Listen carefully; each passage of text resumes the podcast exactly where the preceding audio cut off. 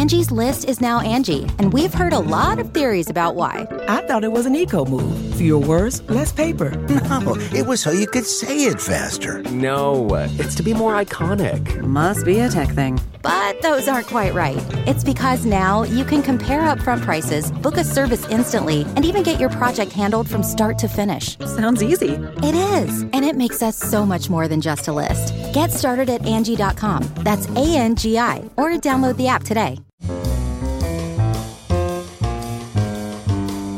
This is Merriam Webster's Word of the Day podcast for November 18th. Brought to you by Merriam Webster's Unabridged Dictionary Online, America's largest dictionary, now continuously updated. Learn more at merriam-websterunabridged.com. Today's word is onomastics, spelled O N O M A S T I C S.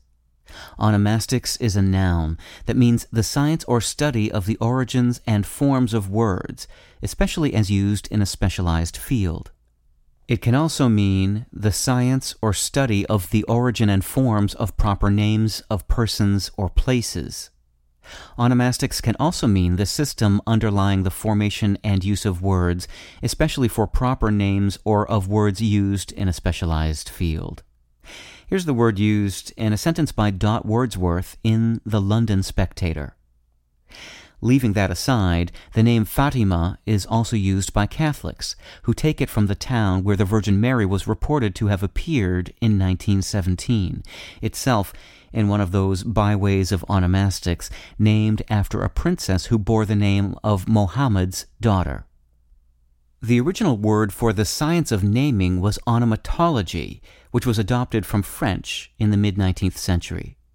About a century later, however, people began referring to the science as onomastics, a term based on the Greek verb onomazein, meaning to name. Like many sciences, onomastics is itself composed of special divisions. An onomastician might, for example, study personal names or place names, names of a specific region or historical period, or even the character names of a particular author, like Charles Dickens. With your word of the day, I'm Peter Sokolowski. Visit the new Merriam Webster Unabridged, America's most comprehensive online dictionary and the best source of current information about the English language. Get started today at merriam-websterunabridged.com.